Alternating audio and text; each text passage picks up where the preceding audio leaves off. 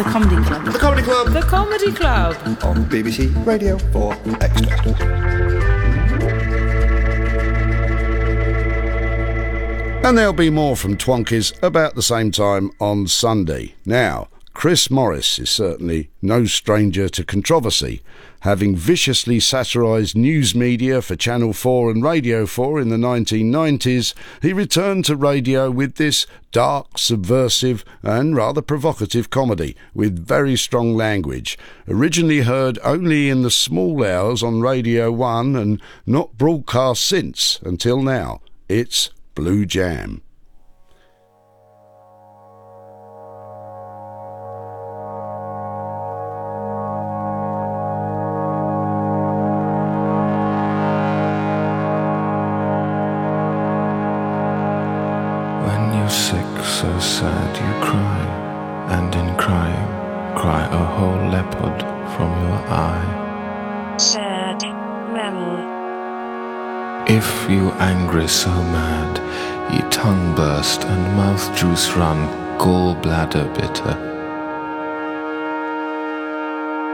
Sick so sad, you place your face in the puddle of a lay-by, waiting for lorry to splash it. And when you are inside the infinite misery jumper, pulling it over and over your head with no hope of ending, cause it's replicating at the waistband, and you never get out, then ye welcome. Then ye off welcome in blue jam, blue jam, blue jam.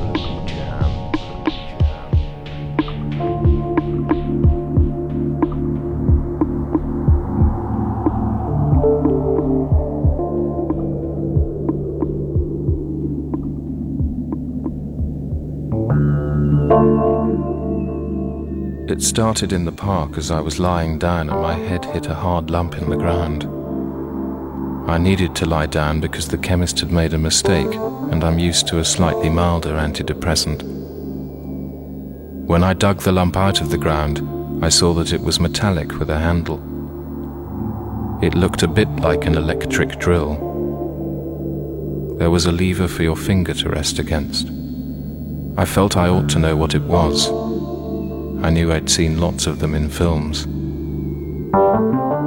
I thought the tobacconist might help.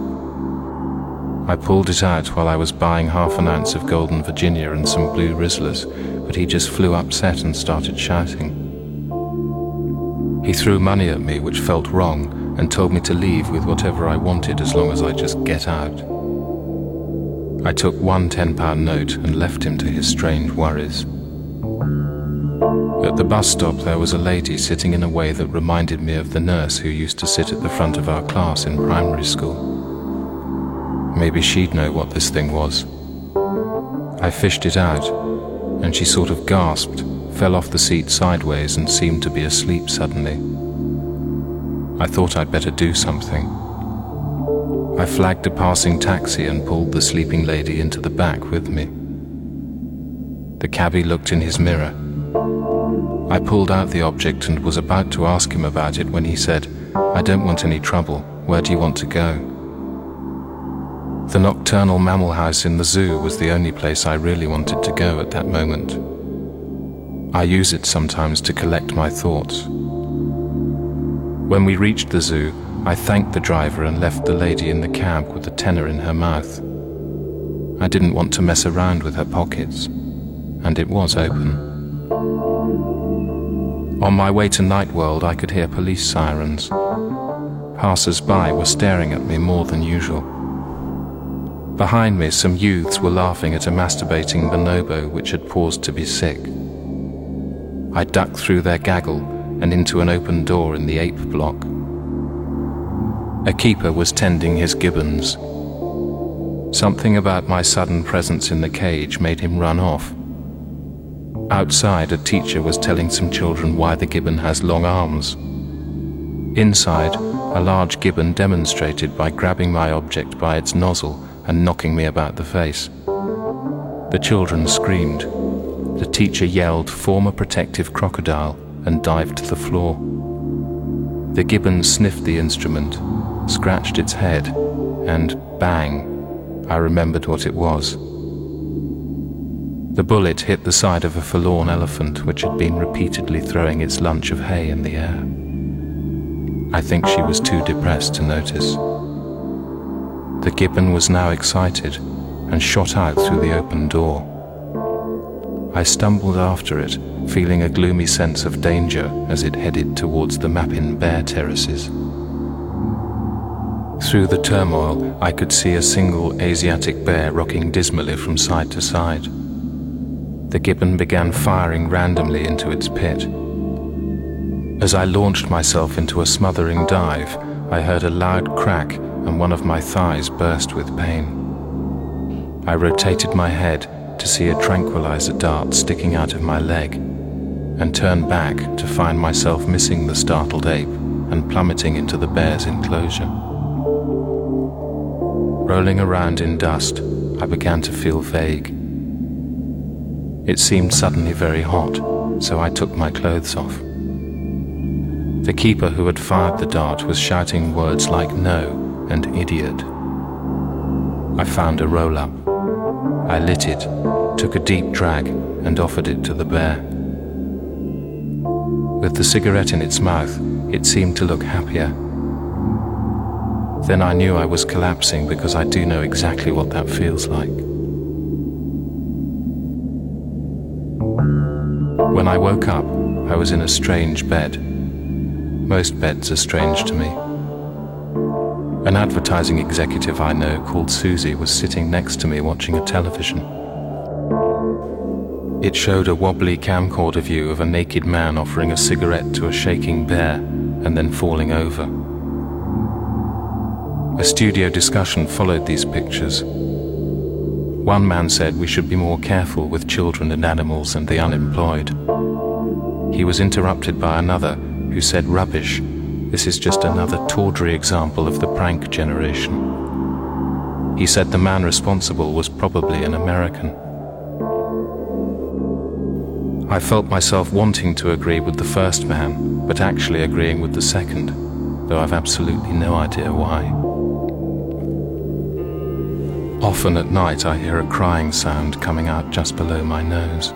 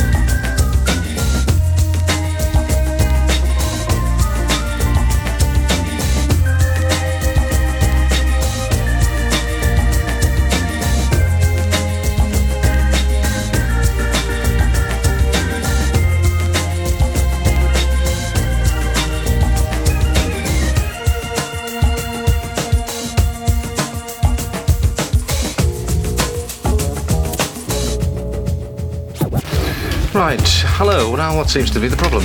Um, bad pain in my um, armpit.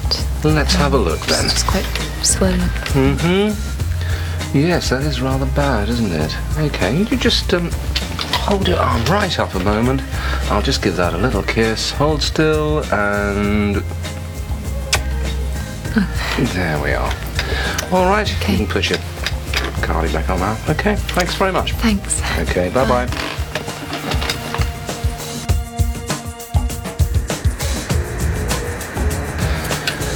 Right. Yes. Do come in.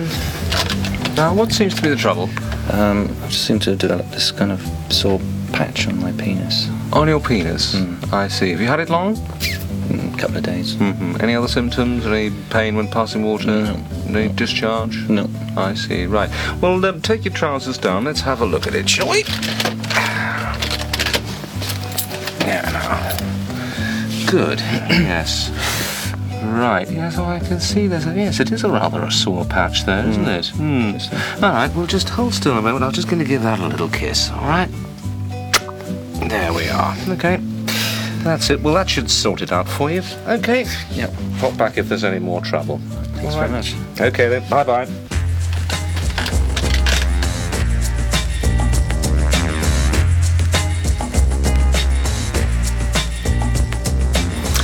Okay, Bob, if we can get on with this one. Right. Um, yes. That's who we've got. Got the K family. Got a trip to the Middle East. Yes. So, Um, well, they'll need a malaria kiss and um, a hepatitis kiss and Yeah. a cholera kiss. They, they're not going to meet much cholera out there, but it'll make them feel it's better. safer, isn't it? Yes. Yeah. yes. Fine. Who else? Uh, Mrs. Cole.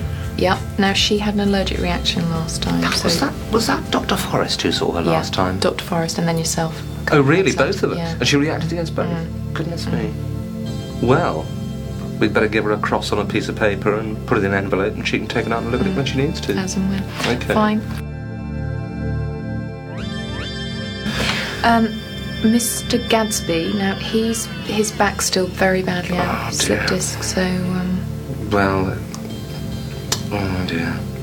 Well, he'll he'll need both of us kissing him for about seven minutes today. yeah. he's in at eleven fifteen. So that sh- that should be all right with you. Yes. Oh, good. You you you booked. Yeah. Right. Yeah. Oh, well Yeah. done. Good. Mm. That'll give us enough time. Yeah. If that doesn't work, we'll get him booked into the hospital so the consultant can can give him a kiss under general. Uh, there's been uh, an outbreak of nits in the, the St Margaret's primary school. Oh, not again. Yeah. So they'll all be needing a kiss on the hair. Mm, And we're going to need some sterile gauze for that. Yes. Well, I don't want any. I don't want any contamination of my moustache. So yes. No. All right. Okay. Um. Who else? Okay. Oh, Mr. Fortune with the, the rheumatoid Arthritis. Yes. Well, bring him in, and um, we'll give him a wave, just from the corner, from the corner of the room. Fine. All right. Fine. What, from about sort of six feet away? Or? Hmm, where was it last time? Um, he he was on the couch and uh, I, I was by the sink. Well, let's just try another one of them. Okay. Dr. Forrest gave him a home visit the other week and Mm. waving at him for about half an hour and had no effect. no but, joy uh, there. that's why that's why I want him brought in here. Mm. I think he'll respond better to, to a wave from you. I think because you can Mm. really concentrate on him. Yeah. Fine. All right. Okay, Bob. That's the lot, is it? Yeah. Oh, my tea's gone cold. I won't have time for another one. I'll see you later on. Okay, thanks a lot. Bye.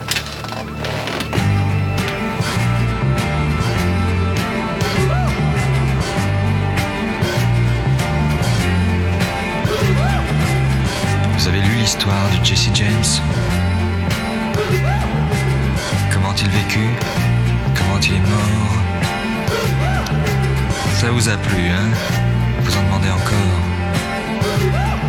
Eh bien, écoutez l'histoire de Bonnie and Clyde.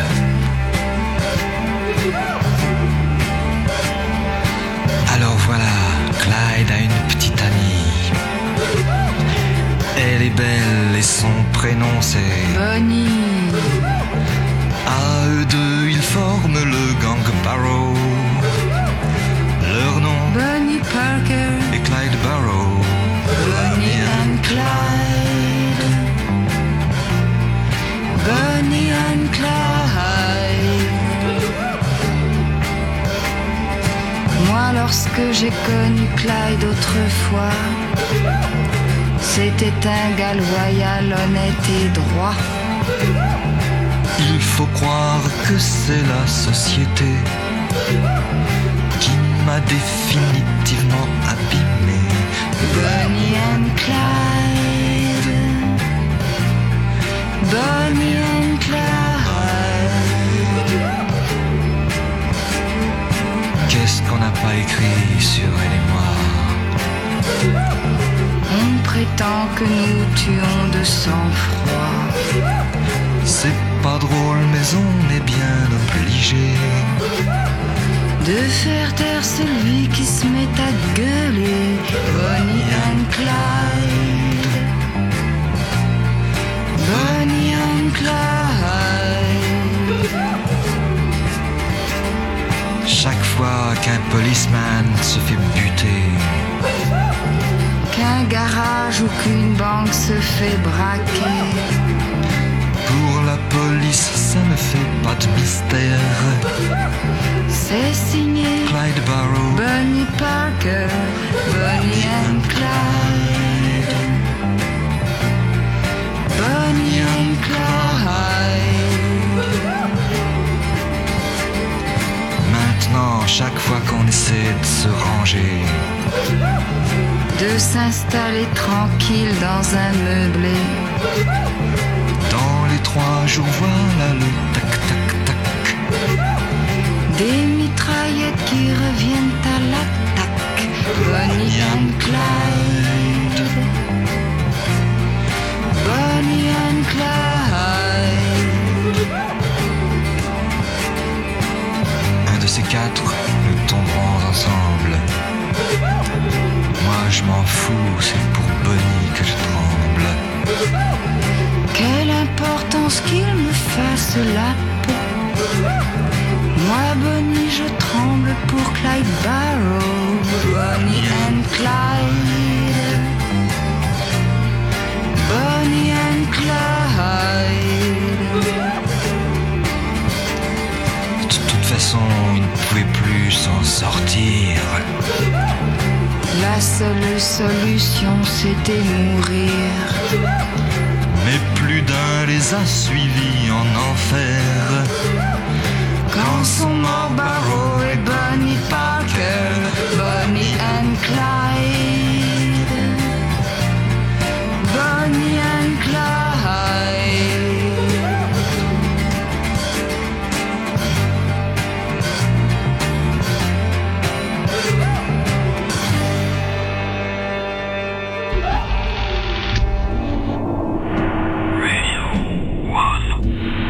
I can see Steve Lamacq as a frail old man in a wheelchair, trying to shake hands with an elephant.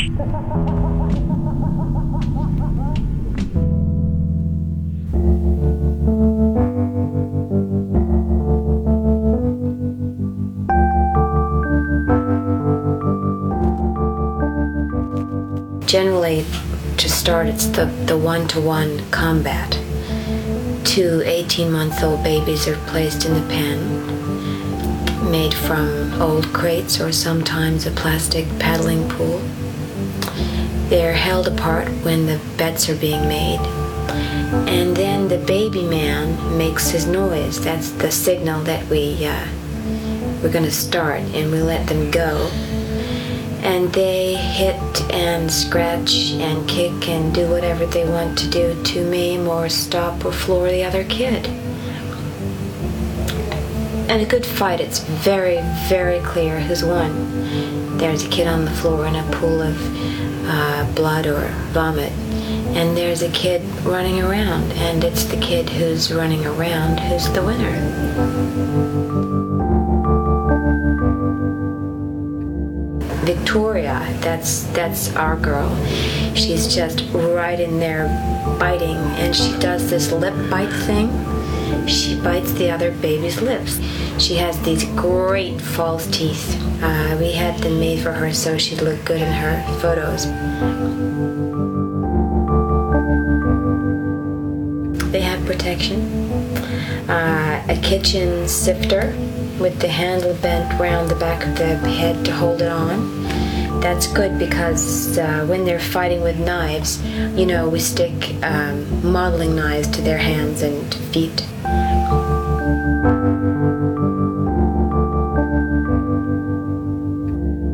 Sometimes, if a baby is beating another baby real bad, the mother of the baby that's getting the beating will try to rescue the baby and attack the other baby that's beating up on her baby.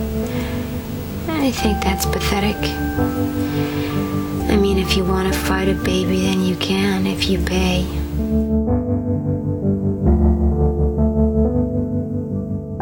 An adult will pay quite a lot of money to fight a baby, and uh, some of those adults really, uh, they don't know when to stop. Big. Uh, Wednesday. He does that. He he does it. You know, he pays his five dollars to kick the shit out of Your stomach. I mean, for me, I don't. I really, I just don't see how any adult who does that can be quite right. When I watch it, I think, God, you must somehow be pretty spiritually weak or something. I like the screaming bets. We do this thing on the little kids, like eight weeks old. This guy with the really horrible voice holds the baby's face about six inches away from his mouth and he just screams and screams and screams like a camel, real loud. And then we bet how long the kid will cry for.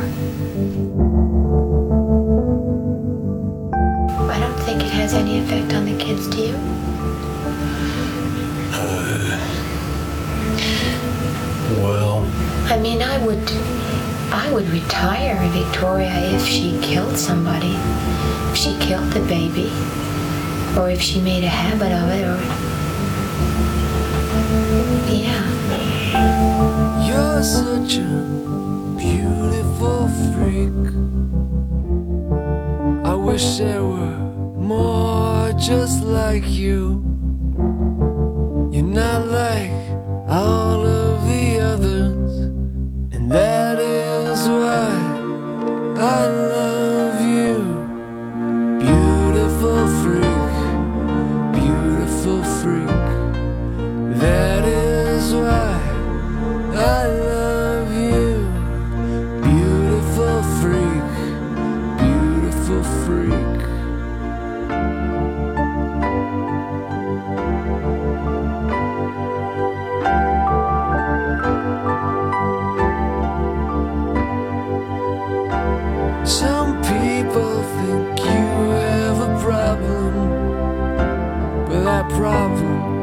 lies only with them.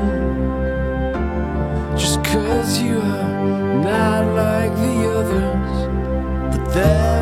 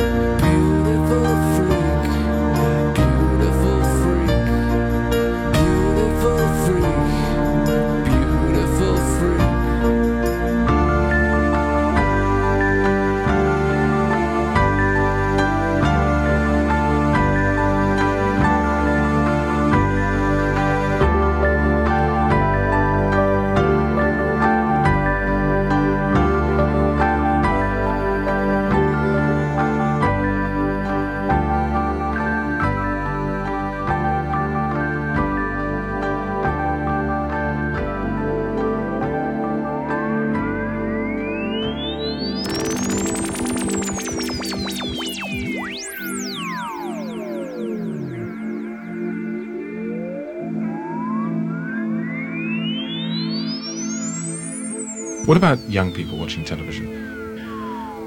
Well, it, they religiously follow the their sort of pop, the image of some pop star or sports um, character. Yeah. What do you think's going on in their little heads?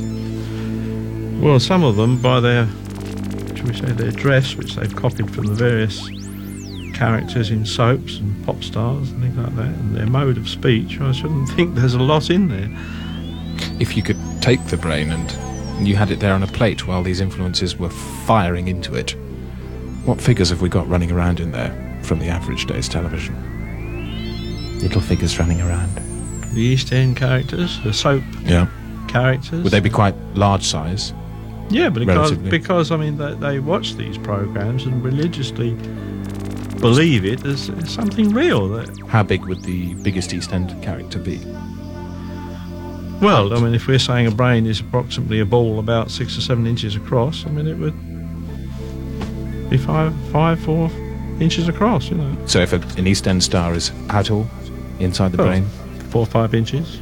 How tall is uh, Michael Heseltine before his heart attack? half an inch or so. What about somebody like Bill Clinton? Hmm. How big would he be? Um, well, virtually non-existent. It's probably about an eighth of an inch high, isn't he? If one could have one character filling the brain to the exclusion of all others, would you prefer it to be Mother Teresa, Rolf Harris, the Queen Mother, or Mother Teresa II? Or Mother Teresa with an assistant? Well, I would say Mother Teresa with an assistant. And if that assistant had to be Ronnie Corbett, would you still make that choice? Yeah, because the other, if she's got to have an assistant, so be it. It's Ronnie Corbett. Anybody better than Ronnie Corbett? Um, Neil Armstrong? Yeah. Captain Webb, who swam the channel? hmm yeah. Well, I would say somebody of a similar caliber to Mother Teresa, like um, St. Francis of Assisi? well, yeah, somebody from Francis of Assisi, or um, Or even if it was just half of St. Francis of Assisi? Hmm. On one of those little boards with wheels on that people with no legs have, like in the good, the bad, the oh, like in Porgy and Bess. Yeah, Yeah. half of St. Francis with Mother Teresa Mm-hmm. As an alternative to Ronnie Corbett. Mm-hmm. Yeah. Yeah. Yeah.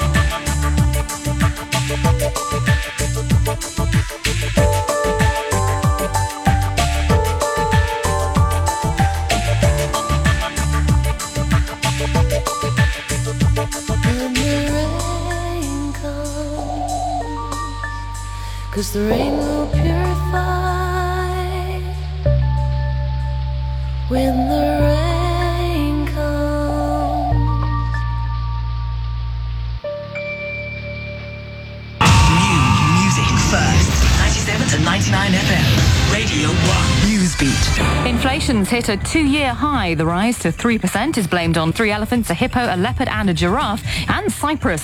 Newsbeat. The government's set to announce a new concession for students planning to crush their skulls before going to university. A spokeswoman has denied there's a risk to safety. Radio 1 Newsbeat. A huge cunt is the killer of a British tourist. 22-year-old Max Jeffrey was shot dead by a cunt who'd given him a lift. The main news again tonight. Police in Northumberland have sex with schoolgirls and it's all legal. Radio 1 Newsbeat. I'm suspended. The disco Wiley is slowly chopped to pieces. Sweet lips are clear, rubbing his genitals in a warm, pulpy mess.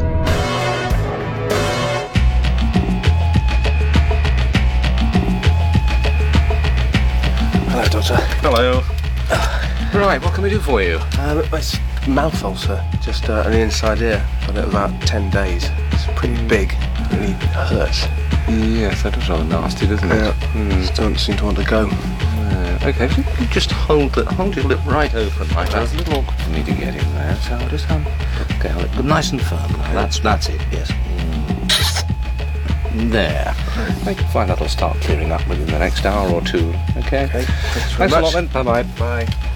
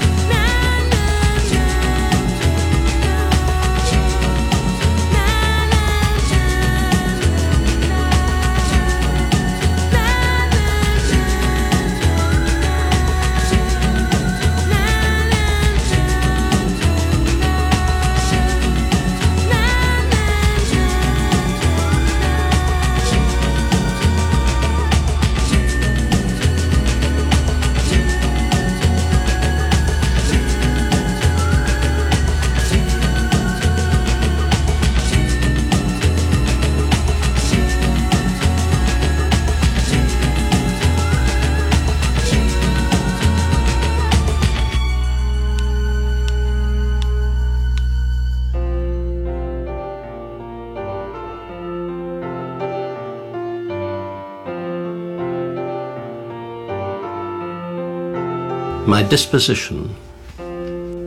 Where is your disposition? she asked. I do not know, I replied. I do not think I have a disposition. Mother didn't think I had one either. I heard her discussing it with father through the keyhole. Evelyn, that's me, Evelyn seems to be totally without a disposition. And father replying, Have I a clean shirt for tomorrow? He knew how to keep mother in check by ignoring her nonsense. Father was a rock, and I loved him dearly. In the morning, watching him carefully as he shaved, I put it to him. Where is my disposition? He stopped shaving and looked straight at me. It's in the bureau, the left hand drawer, and if I were you, I'd leave it there. He decorated my face with his shaving cream, then continued shaving, leaving me irritated but content.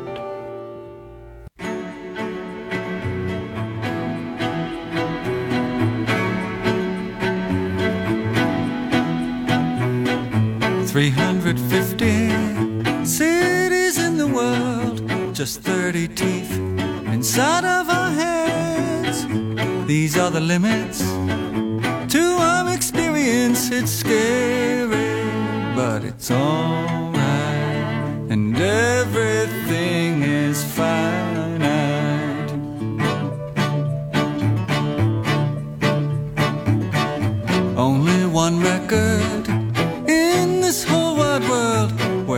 Hendrix sings house burning down.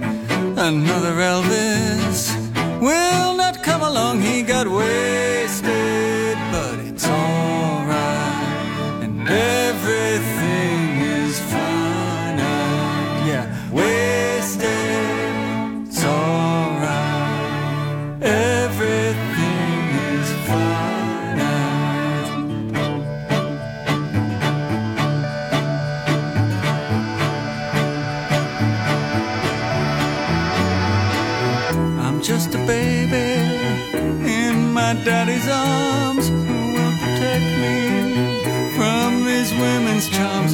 six foot tall, but I barely speak. My mind goes crazy when the taste is sweet. Well, we've known each other eight years and twenty days. It's terrifying. It's beautiful too.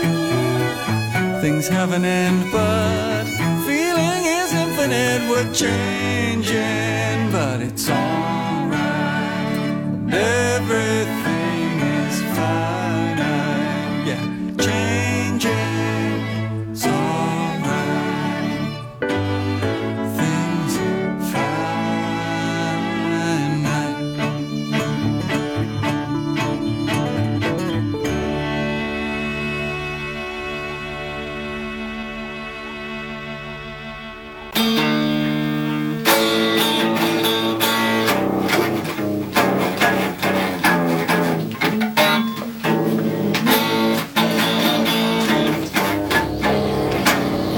Oh, shut up, will you? Sounding nice, love. Well, I can't bloody play it, can I, if you're singing out of tune? Sorry, love. Make me a cup of tea, will you? I need a cup of tea, love. Since Tony lost his legs, Yes, I um, want two sugars in it. I mean, I'm I'm very happy, really. But you talk properly. I think in many ways uh, our relationship's actually improved. Hurry up, will you? I've got to get bloody hair done, haven't I? No, your hair's tomorrow, love. No, it's tomorrow. Your perm's tomorrow. I know. I find with uh, Karen that I do Pop this shop. genuinely hate her. That's why I got my legs chopped off on the railway line. I did it to get her, you know, so she'd have to look after me. But now listen to her, you know. "Oh, Do you want a cup of tea? Well, nothing's too much trouble, love. Now, what's she trying to do? Get on cunts of gold or something? Oh, I have to do everything for Tony now. Um, we do have a hoist for for the bath. I just wind up the side and then sort of hump him in. Just gently you down. The first time I dropped Tony in the bath, I really felt awful. He was, he was just in absolute agony, and um, I felt so so guilty. Sorry, Tony. That is painful to be dropped in the bath. But it is just about worth it for me because of the look on her face. You know, she looks so guilty that I reckon she's in more pain than I am. And that, that is good. The second time I dropped Tony, I, um, I'll have to say I felt a tingle. I did feel a bit warm. And um, I now find myself actually looking forward to dropping him. It is so painful, and yet I'm thinking, how can I make this worse for her? You know, if I got my eye gouged out or the tack or something, she'd probably top herself. now that would be funny. But if someone said to me now to stop dropping Tony, I really would feel very, very unhappy about that. I don't think I could stop now.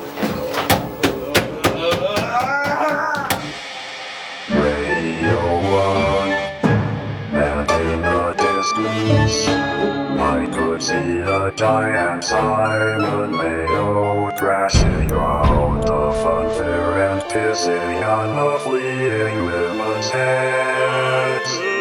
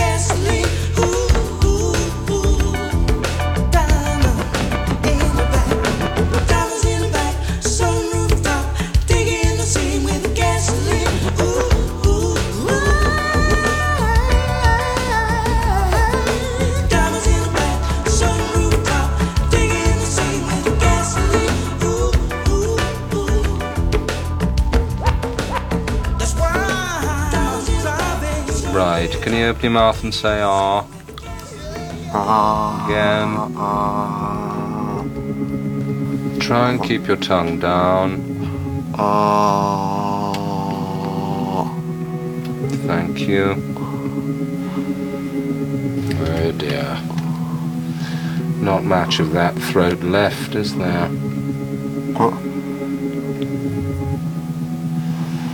That's nearly all gone. Gone. Well, a throat should be much bigger than that. About this big. Looks like a smooth pink ball. It's just a hole.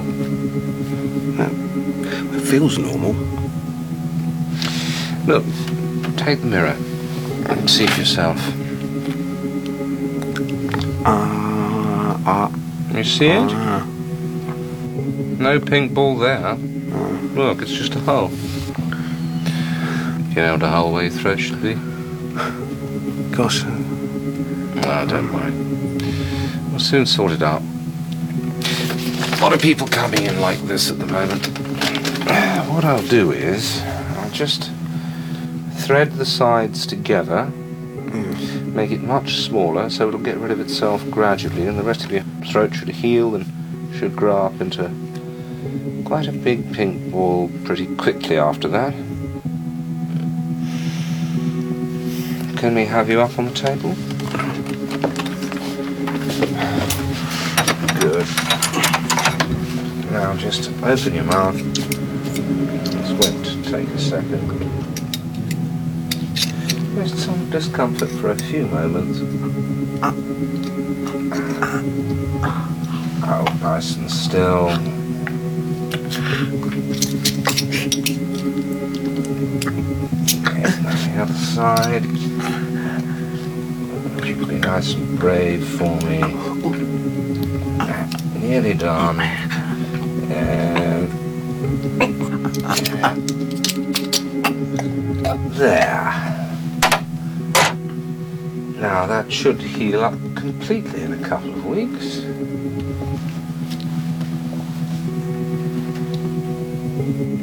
Do I get any tablets? No, no. Uh, Just to gargle a bit of water now and then, if you have to.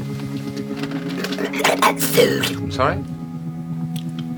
What about food? Mm, not sure. Um, I don't think you'll be needing much of that. You can pop back in a couple of weeks if you must. But I don't expect you will. Very much. Yes, very good. Yes, very much. Okay, bye bye.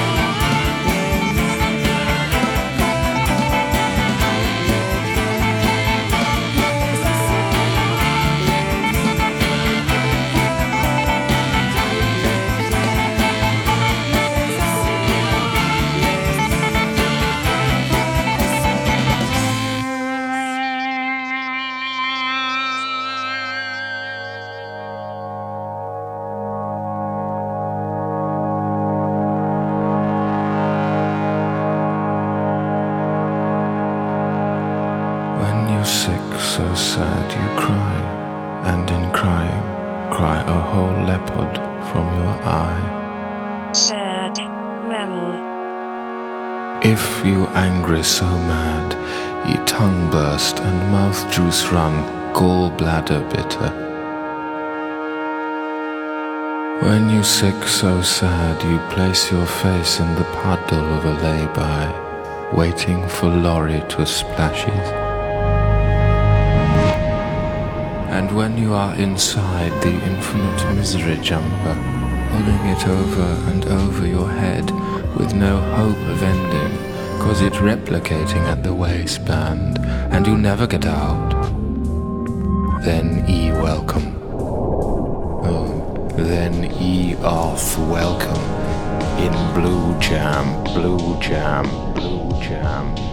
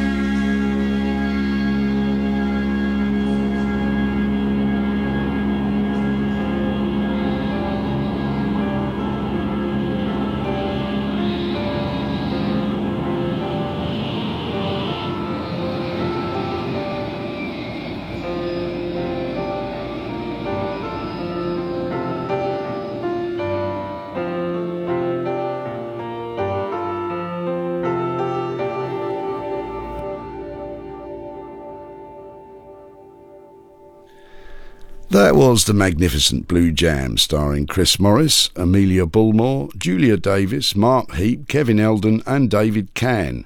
It was written by Chris Morris with Graham Linehan, Arthur Mathews, Robert Katz, and probably the members of the cast. It was produced by Chris Morris, and it returns in all its glory at the same time next week.